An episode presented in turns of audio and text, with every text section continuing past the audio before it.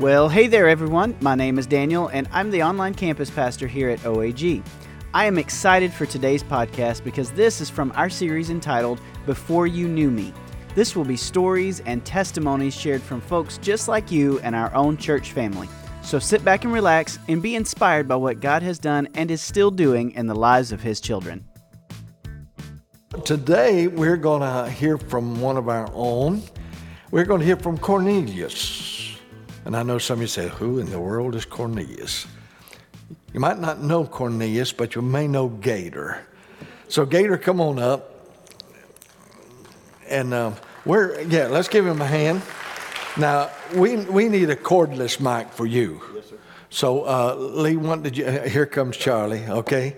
And, and, and Gator, I know probably you thought that he got his name from fighting gators or something like that. But, but uh, Gator, you did not grow up as Gator, did you? Nope. Okay. Cornelius. Okay. T- t- tell him. Tell him how you got your name. I moved up to Detroit City when I was 17 years old. And I went to work in the steel mill. And they asked me my name and told me it was Cornelius. Well, they had my uniforms made up. Well, Cornelius was a little bit too long to put on the name tag, so they named me Gator since I was a Florida boy. Yeah. And So. for, for years I was called Gator and it stuck. Yeah. Now, and you grew up here in Florida, uh, but it wasn't in the uh, in the high rent area that you grew up, right? No, I, I'm just like you. The poor called us poor. Yeah, okay. And I, I want to hear that. But I, I want to, and, and I, I know I didn't mention this to you, but how many of you ever heard of Ma Barker's uh, uh, shootout? Now, didn't you have a relative involved in that? my dad was a deputy sheriff back in, uh, oh, whenever it was. Whenever it was, huh? But okay, yeah. Thirty something other, whenever they had the, had the shootout over there, and they caught the Ma Barker gang, because they were drunk one afternoon, and they were standing on the dock shooting alligators with Tommy guns. That's That- how they that found Somebody called in on them, and they come up, and it was the Ma Barker gang. My dad, my dad was a, wasn't a full-time deputy sheriff, he's what they call a special deputy sheriff. Yeah. Um, His last year was 1955 when he retired from it.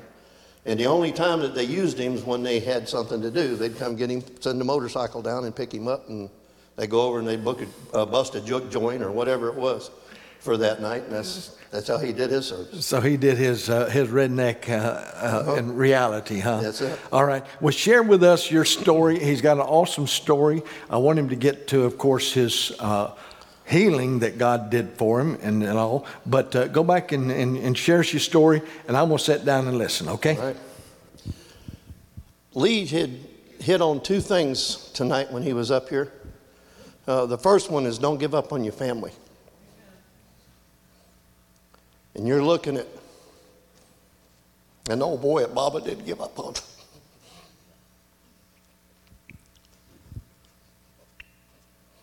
I can remember her in the middle of the night getting down beside the bed on her knees and praying for all us heathens. No matter what it takes, Lord, bring them in. And I've told people over and over again, I truthfully believe that it was the prayers of my mom is the reason I'm standing here today. My mom never lived long enough to see me saved.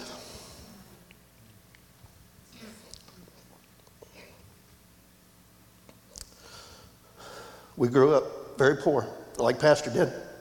Poor people used to call us poor. We were so poor we had cardboard on the walls instead of drywall or wood. You could hear the rats running around and in it at night, crawling up and down the walls. I used to shoot them with my BB gun through the cardboard. If I killed one, I'd cut a hole in the bottom and drag him out.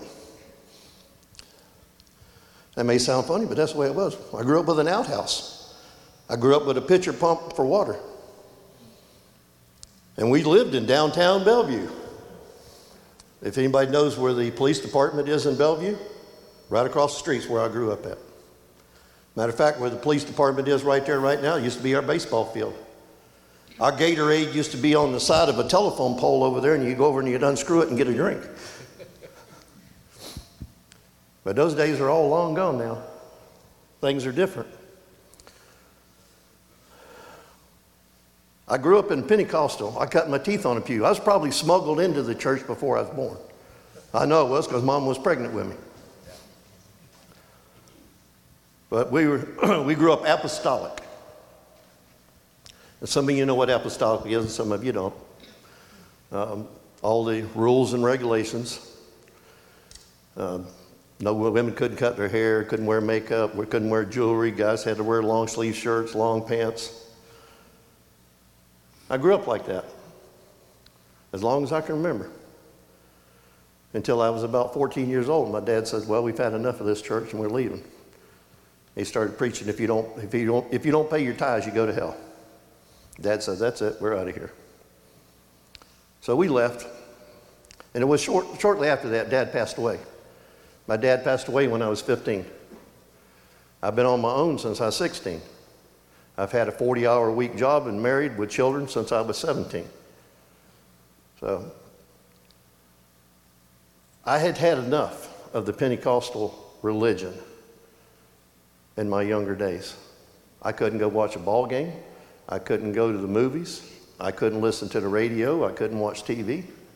I couldn't do anything. Everything you did. I had to get saved twice a week. All that preacher ever knew was hellfire and brimstone. If you don't come down here tonight, you're going to hell. And when I got old enough, I said, I've had enough of this. I can't live like this. And I went, I was a wild child. I was a very wild child. If it wasn't for that one sitting over, I probably wouldn't be here. Lee also said another word tonight lightning. I had run from the Lord for 20 some odd years and run hard too.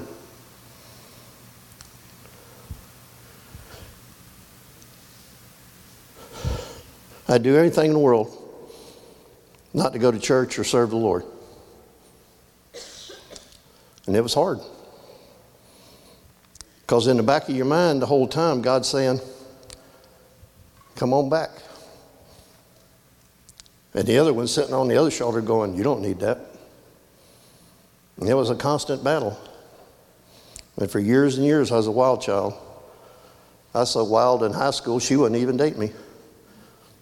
That's truth. Her and her first husband and me and my first wife used to double date together when we were in high school. She come when I moved up to Detroit. She come to live with my mom, and mom always told her, "You're going to be my daughter-in-law." It's like I can't be your daughter-in-law. I'm married. He's married. How am I going to be your daughter-in-law? There she is. So she moved up to Detroit with me after she got divorced and I got divorced. And she's up there, we was up there, what, about a year? And she says, What are we doing up here? I says, um, Making a living? She says, You don't have no family up here? I don't have any family up here. All our family's back down in Florida. I'm going home. Are you coming? I said, Yes, ma'am, I am. So we come on back down here and lived for quite a while, still not serving the Lord. And I guess I was about 40 years old when the lightning bolt got me. No, I'll take that back. That was later on. But the calling on the Lord, I used to smoke so much dope, you wouldn't believe it. And I did that for a long time. When I got to be 40 years old, I started having palpitations of the heart. And it only happened when I smoked dope. Somebody was trying to tell me something, but I wasn't listening. So I about drove her crazy. I gave up drinking. I gave up smoking cigarettes. I quit swearing. And I quit smoking my dope all at one time. She was ready to kill me. Weren't you? But she hung in there with me. And I served the Lord for almost 10 years. Got my life straightened back out again. I swore I'd never ever go back into a regular church. Swore it. I'd never set foot in another one. But I used to go to home church. I had a West Virginia, about 98 pound soaking wet preacher that grew up with our family. And I used to go over to his house and have service. And that was good for a long time. And I started fading back a little bit, started backsliding. And that's when the Lord gave me my lightning bolt. I was 49 years old. I died twice in one day, flatlined. I got hit with a paddle 16 times. I didn't, I was, it was a hot summer day, late in the afternoon, and I was working hard pushing wheelbarrows load of gravel. Last thing I had to do on the house before I got it done was do the fire pit around back and make it look pretty, just putting all the gravel around it and making it look nice. I come back down to the truck, started feeling faint. I sit down on the back of the truck, got a bottle of water. Next thing I know, I was waking up on the ground. Fell right off the back of the truck. So I called my boss. Said, I'm not feeling too good. He says, What's the matter? I said, I don't know. Never felt like this before. So he come right over.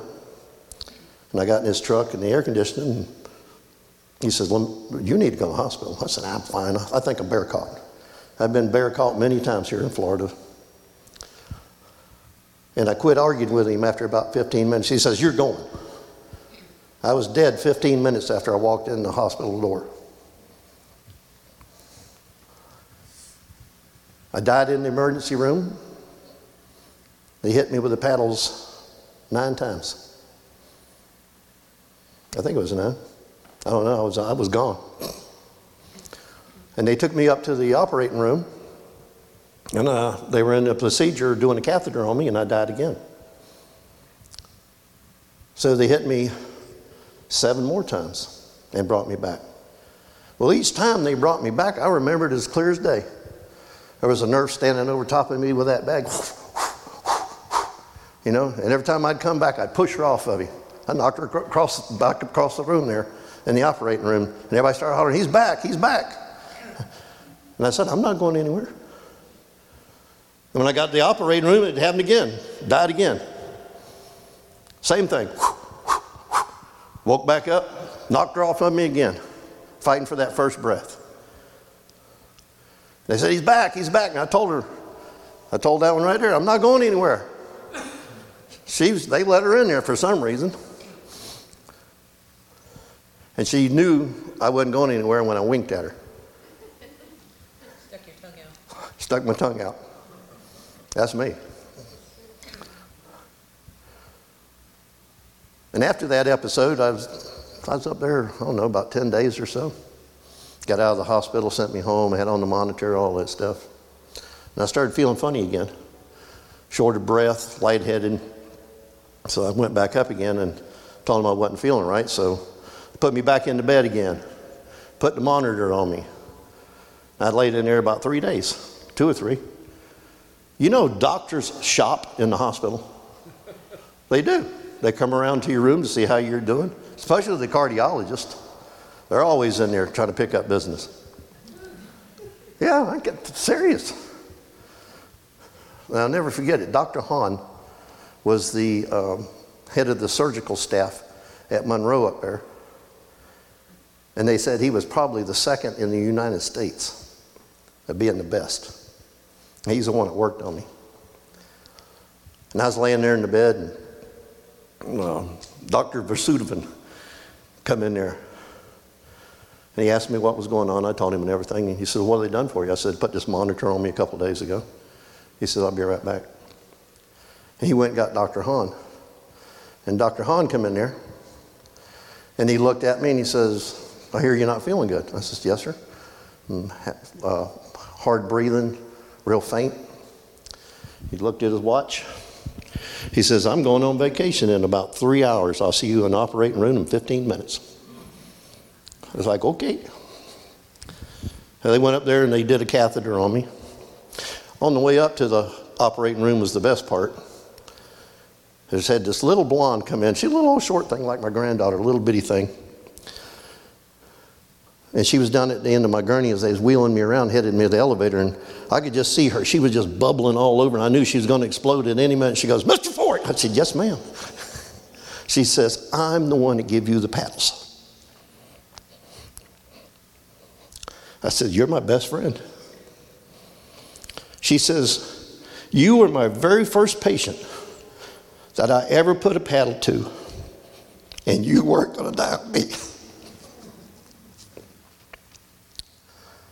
They used to call me the miracle boy up at Monroe. Dr. Hahn, after they put, I got three stents. They put one in me the first time and then two more when I went back. No open heart, no bypasses, no nothing, just some stents. And Dr. Hahn come in and seen me the next day and he says, You know, you're a lucky man. I says, I know. He says, No, no, you are a lucky man. He says, That little gal over there, they're trained to hit you maybe three, four times. You're dead. You got hit 16 times that evening. You're a lucky man. And that stuck in my head how lucky I am. And how God has had his hand upon me even when I didn't care about it. Even when I didn't know he was working, he was working.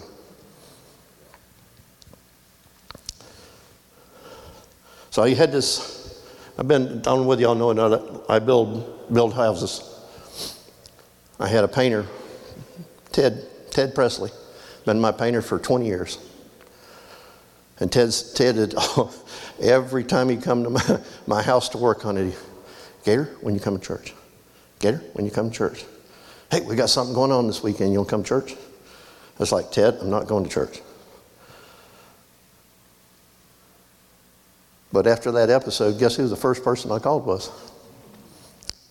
Called Ted up. I walked into, no, I didn't call him up. We, I walked into his Sunday morning service, and he about fell off the pulpit. He couldn't talk for a couple of minutes.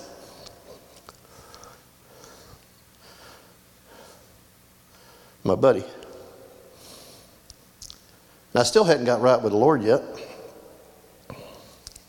I thought it was, but I really wasn't. And we go to service, and he gave that altar call, and I used to get the white knuckles. Any of y'all know what the white knuckles is, you sitting back there and you'd hold on that pew in front of you, so tight your knuckles would turn. They'd just turn just as white as could be.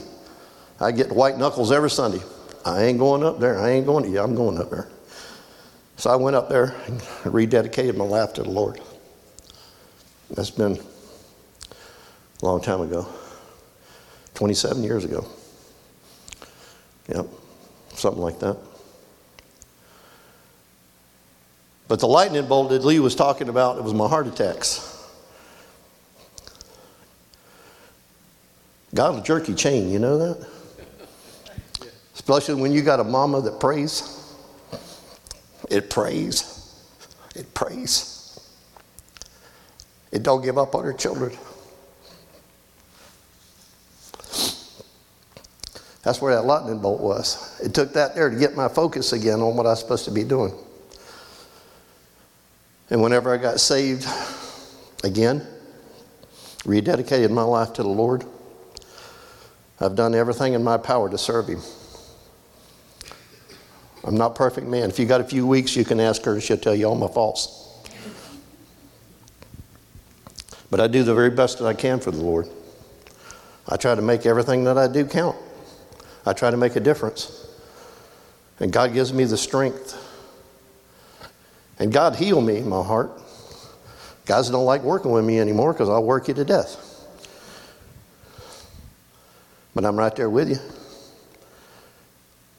God's been good to me, much more than I deserve.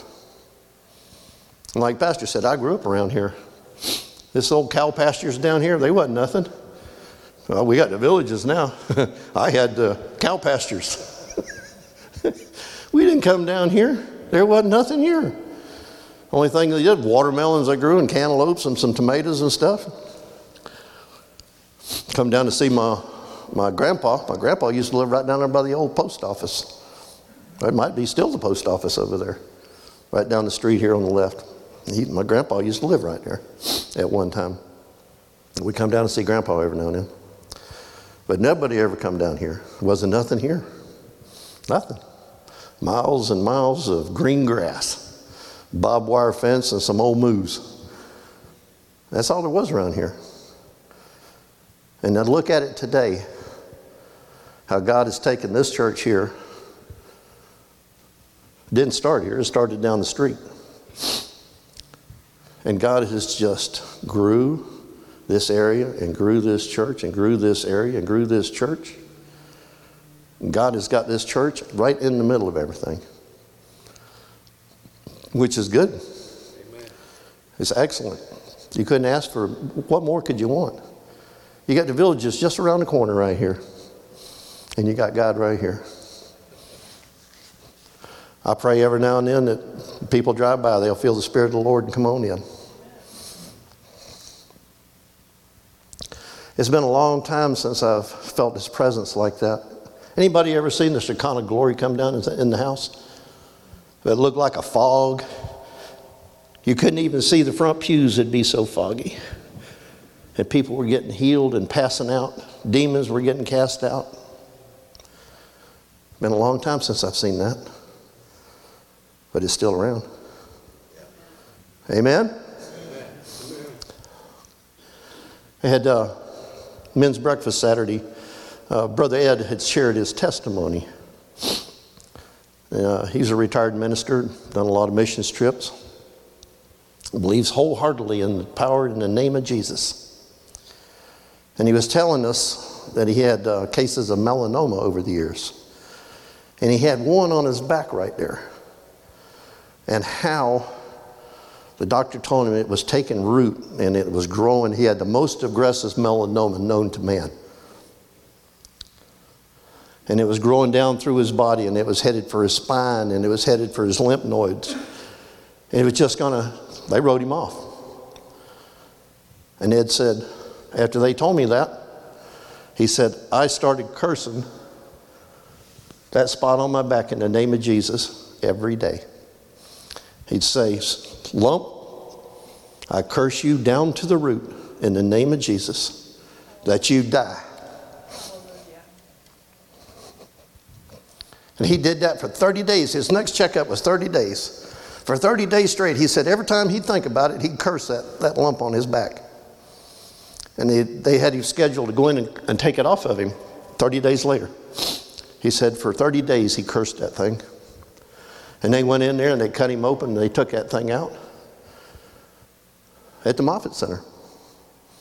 And they pulled that thing out and it was dead as a doornail. Even the very roots of it were dead. They said they had never, ever seen a melanoma aggressive like his wither up and die. That's the God we serve. That's the power in Jesus' name. You just got to remember to use it and hold steadfast on it. You know, I don't know what the Lord's going to, how long I'll be around, but I know this. He's blessed me for the last 17 years when they told me I wouldn't make it one year. God has been so good to me. He's been better than I deserve or anything that I could imagine. And I am, here I am down to retirement age now. And like me, I told my boss I'd give him one more year. What was I thinking? but that's okay. Might even be more, I don't know. Depends on how much money he keeps throwing at Kitty.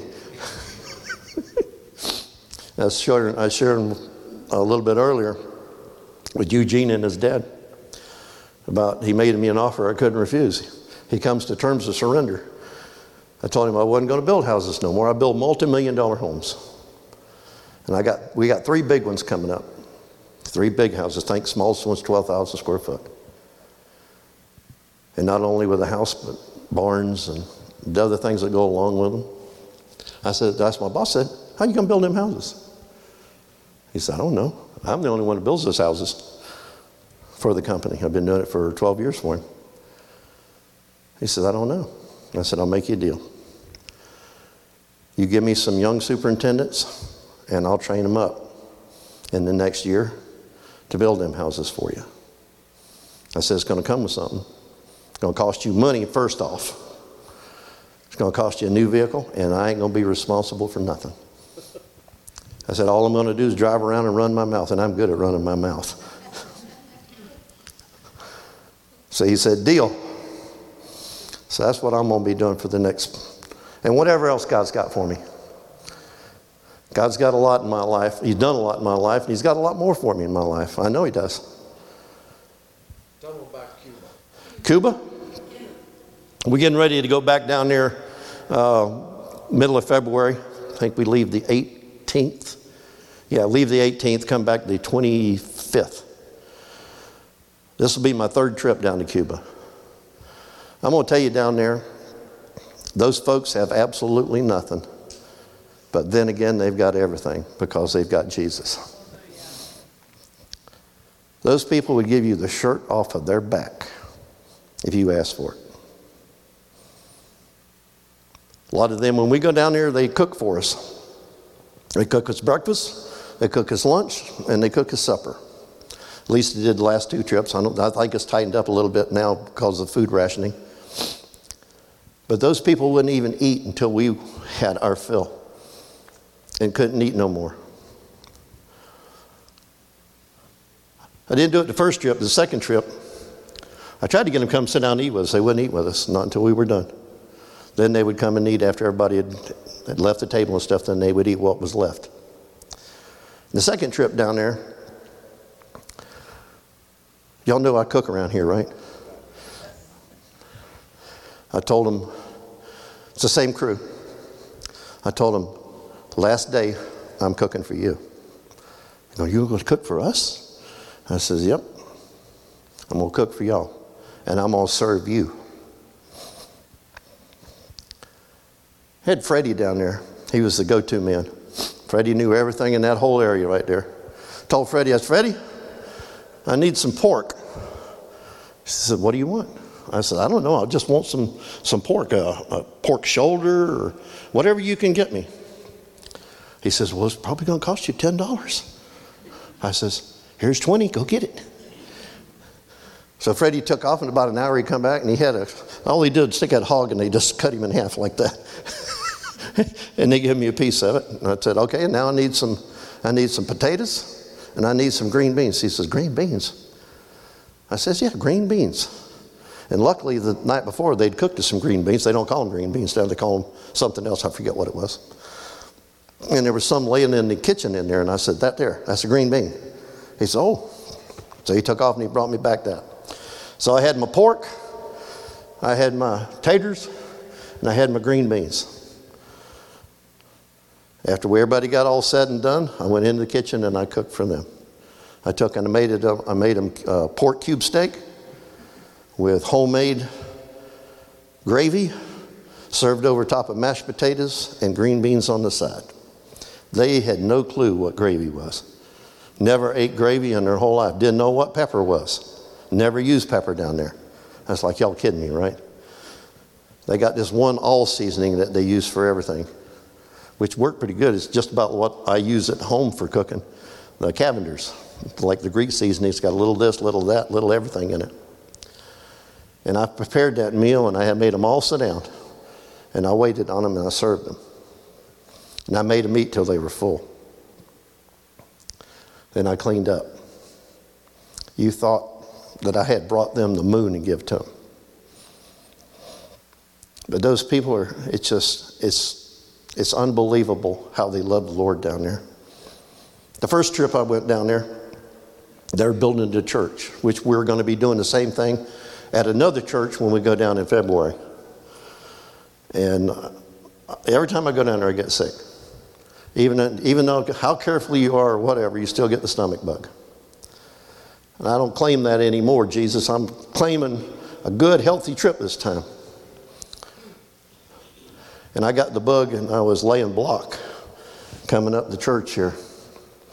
And I had my wall and I was coming down through and I was feeling bad. It was about three o'clock in the afternoon and I was, I was feeling real bad. I could barely pick that trowel and that block up. And there was three little Spanish sisters. That whole time that we were working, they were praying. They sit there at the back of that church. It's all open. They sit at the back of the church there, and they would pray for everybody working out there that God would protect them, give them strength, and let the, the work of their hands be multiplied. But I mentioned they pray all night too, in different shifts. Everybody comes in at a different time and prays, so there's continual 24 7 prayer going on. They prayed for 10 years to build that church before the first shovel got put in the ground. And those little old ladies were back there praying. And I was coming up the line a little closer, a little closer. And they knew I wasn't feeling good and they were praying for me, holding their hands out. Couldn't understand the word because I don't speak Spanish. But they're going to it. And every stroke of that trial, every block I laid, and the closer I got to the back of that church, I felt better. One block at a time, I felt better. I'd lay another block and I'd feel a little better. And I got within about 10 feet of the corner there and I was speaking in tongues. and slapping mud block. And them little old ladies was in there just praying their little hearts out.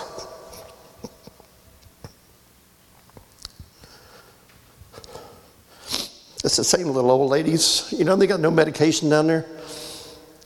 They got no Neosporin. I forget the, the name of the man. He worked with Adam, and they mixed the mud for us. And uh, Pastor knows they make what they call the volcano. They put all their sand and their concrete and everything in it. And they split the water and they go around with a shovel and they flip that stuff. They just go around in circles, flipping that mud, flipping that mud, flipping that mud. And that man that was working with Adam, I noticed he had a hole in the end of his tennis shoe. And the next morning, he come in there and we were getting ready to go to work, and he was had his tennis shoe off and his sock off, and his big toe looked like hamburger. That concrete had gotten there in that sand and just eat away at his toe, but he never quit working. And I can't remember his name. I'll remember as soon as I walk out the door. I says, You come over here and sit down. And then when I got a pan of water and I washed his foot,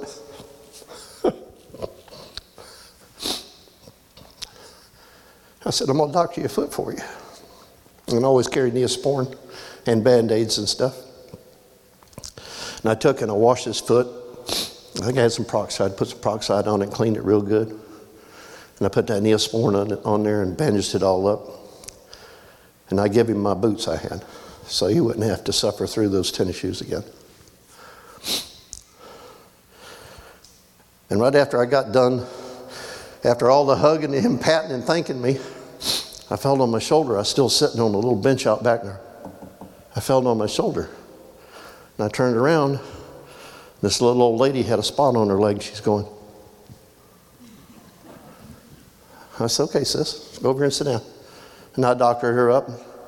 About time I got done with her, I looked around, there's three more. So I doctored them all up and everything. That was a great feeling. Amen. To be able to do something like that for folks that don't have anything. And God blesses those people that have absolutely nothing, and He just blesses them. And He blesses them, and they're so faithful. They don't whine, they don't cry, they come to church, they praise and they worship God.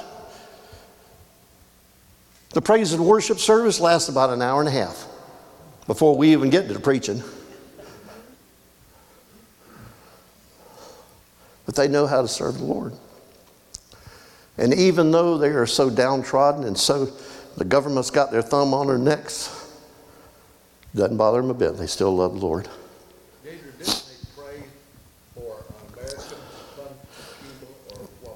Ten years. Ten years they prayed. I, me and 11 other men, Casey, pastor's son, was one of them. We were the first Americans that ever had been in that part of Cuba. They used to call us the Marines. And we stayed in what they call um, home hotels. And what it is, the people with a little bit better money rent out a room to whoever needs one.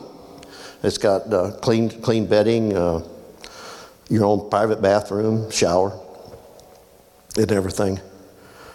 And we would, when we were all over the place in the neighborhoods, of course, we didn't get the horse and buggy to take us, we had to walk. You know, some of the other crew got to ride the horse and buggy. There's one of them right there. but we'd meet on the corner. Say, okay, 6.30, we're going to be on the corner right here. Everybody come from all, all over the neighborhood, and we'd all meet right there. And I'll never forget, never forget it. The first, Hey, y'all, this is Pastor Daniel. And to go down to the church, and it was probably four or five blocks down. And everybody was in their, their windows and their doors, and they were peeking out. You know, we're everybody's, everybody in the crew's going, hola, hola, and waving. Bunch of Western nuts, that's what they were. They were scared of us the first morning. And the little ones, the little ones were out running around stuff, and Mike Roomer and me, we had bags of candy, and Mike Roomer had a bag of baseballs and stuff, and we were trying to hand that stuff out, you know, but they were too scared to come out and get it. Maybe get one or two kids that run out and get a piece of candy. They didn't know what bubble gum was. Second morning, we did the same thing, and we started walking down there, and everybody's outside of their front doors. Well, uh, and we'd munch it for the kids to come, and we, we'd give them kids whatever we could, you know, hands full of bubble gum and candies and lifesavers and lollipops, and we just fill them up with whatever we could. The third morning, the parade watchers were ready to go. They were all out on the sidewalk, waiting for the Westerners to come down through the street. And they knew what time we were coming to. And Mike was handing out baseballs and things to them kids. Them kids didn't know what to do. They had never, ever in their life thought that they'd own a baseball. And baseball's big in Cuba, very big.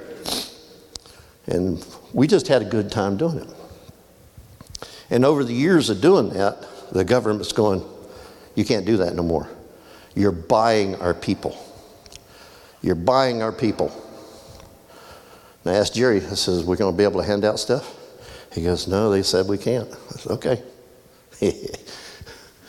so we'll see when we get down there. But those folks, it's unbelievable the love that they give out. They'd do anything in the world for you. And I tried to make them laugh every time I could. I'd have them in stitches. They had a little shelf on their little kitchen hut out back there, about that big, and I'd get down there below it and I'd stick my head up and I'd walk by it like right there and get everybody in the kitchen going. I'd do anything in the world to try to cheer them up and make them, make them laugh. I've got a lot of good friends down there. Yami, our interpreter, who fell in love with her, she communicates with Shireen all the time through Facebook. I'm looking forward to going back down there. I'm looking forward to laying some block. I'm hoping that we get the chance, Pastor, to visit the home churches. You get to, I don't know whether we're going to get to this time or not, but you could, we took one day and just visited home churches. Now, when I say home church, I mean home shack or whatever they could put together. May have palm fronds for the roof on it. No windows, no doors just old wore out pieces of wood to sit on for benches and stuff. Maybe a bongo for the music, but that don't stop them from praising the Lord. And we walked into one, we walked into, I don't know how many down there, and we had one that had a tin roof on it. And I thought, wow, it's got a tin roof. And we were in there sitting down listening to the pastor a few minutes, and I looked up, and there's, there's holes in his tin roof the size of a baseball all over where it rusted all the way through. And we always ask them what they could use. What could we do for you that would, would help you out? And one pastor and his wife had a little bitty boy. He thought about it for a few minutes and he says, A bicycle. And Jerry says, A bicycle? He says, Yeah. He says, Me and my wife both visit the shut ins. I visit the men and she visits the women. And she, he says, Sometimes it's seven miles down to the furthest one, and then we work our way back. He said, If I had a bicycle, I could do three times as many visits. Well, guess what that man got? He got a brand new bicycle. It's amazing what little things make such a big difference for those folks. I remember, never forget Mike Roomer. We went to one home church, and we'll tell you a couple stories and then we'll quit. We went to one home church there in, we went in, and I forget what we did. We ended up giving some money for something or another. And they had a little bitty boy, and he was glued to his daddy's leg. Wherever daddy went, that little one was right there with him. He didn't want to miss nothing. And we, we left, and they had this, had this canal, a big deep ditch in front of the church and his house. And he had a little bridge to go over to get back out on the road. And we walked back out to the, to the car there. And the little boy was standing there looking, and Mike still had a baseball in his backpack. And he took that baseball out and he showed it to that little one. That little one looked up at his daddy. His daddy said, Okay. That little fella come flying down through there, crossed that bridge, got that, that baseball, and back to his daddy he went. I'll never forget that. Made such a big difference, just a little baseball for that youngin'. Another church we went to over there, just a pastor was there. And all, its, all his walls and stuff were, were sticks. And then the roof was sticks with palm fronds on it to keep the rain out. And we asked him what he could, we could do for him, and he needed a bus ticket. His wife was actually in the hospital about 35 miles away, and he didn't have any money for a ticket to go over and visit his wife while she was so sick in the hospital. So we made sure he had enough money and blessed the church too. But that's what you run into down there.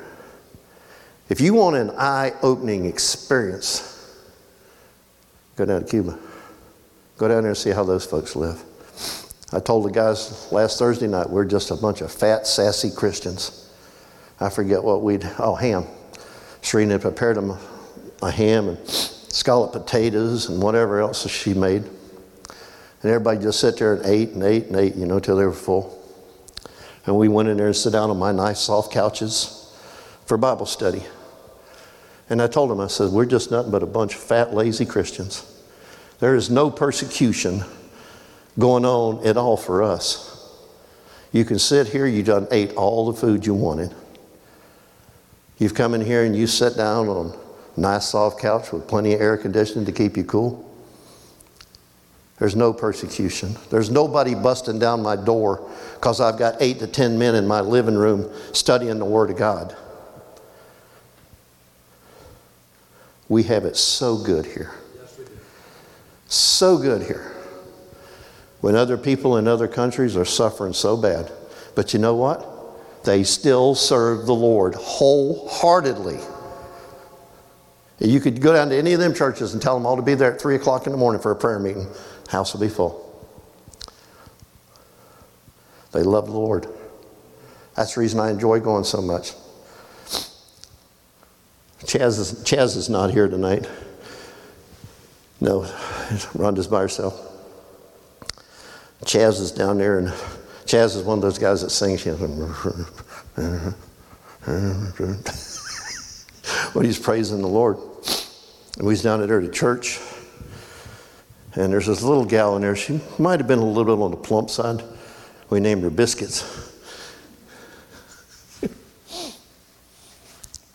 and they all take turn. The praise team sings a song. That's the reason it takes so long to get through the praise and worship because everybody on the stage sings a solo.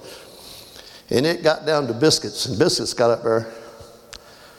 And whenever Biscuits starts singing, you better give that girl some room because she's going to be all over the place. The Holy Spirit's going to anoint her. And she's going to praise and worship with everything inside of her. And she was singing the song, and I looked over, and Chaz has got both hands in the air. He's doing the gator thing. All it took was old biscuits to cut him free. I told him, I reminded him that the other day. I seen him over here. He was doing the Chaz thing again. I says, You remember Cuba, big boy? Do I need to go get biscuits?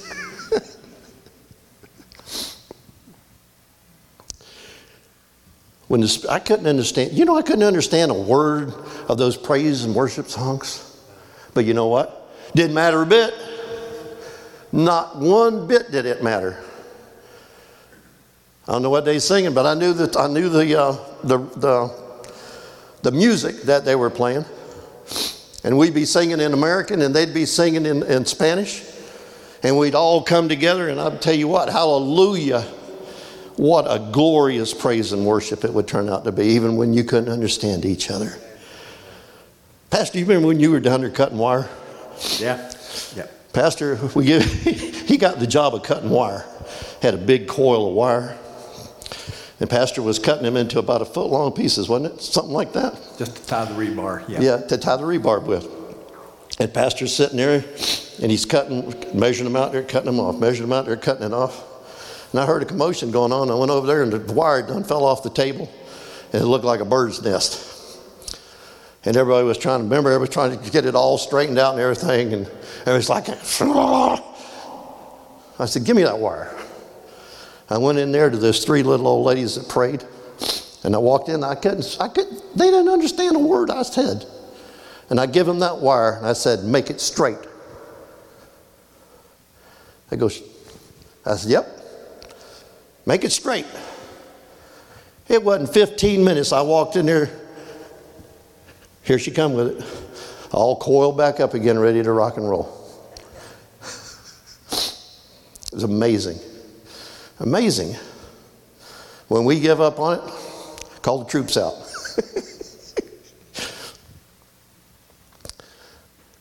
There's nothing like Sunday school down there with the little ones either. Got the banana trees planted up behind the church in different shady spots. And you got a little old bench, two posts drove in the ground with a 2 by 12 across it if they're lucky, for their bench for Sunday school. Chickens running around everywhere. You got to clean your feet every time you go someplace. It didn't stop the children, it didn't stop the Sunday school teachers, and it didn't stop the Word of God. Remember all them little baby dolls I bought? I, I had a bunch of, I figured the little girls would like a baby doll down there. And I forget where me and Shireen found them, but I, I Dollar Tree, I, don't know, I must have had what, 25, 30 of them stuffed in my suitcase for them kids? And I was walking around handing them out to all the little girls. And they were all blonde, except for one. And it was a brunette. And I'll never forget that little girl. She's the only one that got a brunette baby doll. Everybody else was blonde. And she come up to me and asked me if she could have a blonde one. I was like, I don't have another one. So I told her, I forget, I, I bribed her with something else. I forget what it was. I had the interpreter tell her, if you'll, if you'll keep this baby doll, you can have this too. She's like, okay. she, could, she had a little bitty thing. It was so funny though. Everybody got blonde baby dolls except her. She got a brunette and didn't want it. That's amazing. God's good. God has been so good to me. And He's going to be good to me because I do the very best that I can. I'm not a perfect man. I know everybody thinks I'm so perfect. Ask that lady right there. but I do the best I can. You, you, remember that passage in the Bible that says grace is new every morning? Yeah, well, I have to go to it quite a few times. But I do the best I can, and I'm going to keep doing the best I can. God will give me the strength to do whatever I need to do. I know He will. He always has, He always will. Don't give up on your family, and don't get hit with a lightning bolt. Serve the Lord with your whole heart. That's what I tell my Thursday night guys. Greg's one of them. If you serve the Lord with everything that you got, God is obligated to take care of you. And He will bless you beyond means.